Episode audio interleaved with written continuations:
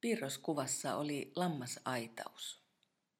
Aidan natinan melkein kuuli, niin täynnä aitaus oli valkoisia pörröturkkeja. Portin luokse oli astelemassa tutun näköinen partasuu, sateenkaaren kirjava lammas olkapäillään. Hän oli selvästi tuomassa sitä lauman jatkoksi. Tsot, tsot, huusi lauman johtaja lammas ja nosti koipensa torjuvasti pystyyn. Älä tuo sitä tänne. Ei se ollut kadoksissa. Me potkittiin se täältä ulos. Ja minä löysin sen, vastasi hyvä paimen. Kun tarkemmin katsoin kuvaa, panin merkille, ettei aitauksessa juuri ollut liikkumiselle tilaa. Lampaat olivat niin kylki kyljessä, että omaa suuntaa oli vaikea valita. Lämmintä ja turvallista, ajattelin, mutta vain toisten makuun.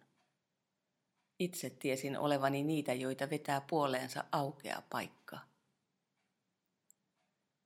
Sitä en ole koskaan ymmärtänyt, miksi juuri kirkossa korostuu tarve hallita toisia ja pakottaa samaan uomaan. Kontrollifriikit aiheuttavat tuskaa työpaikoilla ja perheissä, mutta kirkossa he ovat saaneet vaikuttaa arvostettuina johtajina vuosisatoja.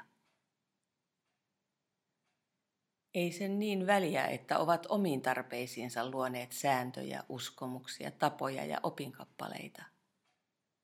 Mutta että ovat muitakin niihin rangaistuksen tai peräti iankaikkisen piinan uhalla pakottaneet. Onneksi piirros on pysähtynyt hyvään kohtaan.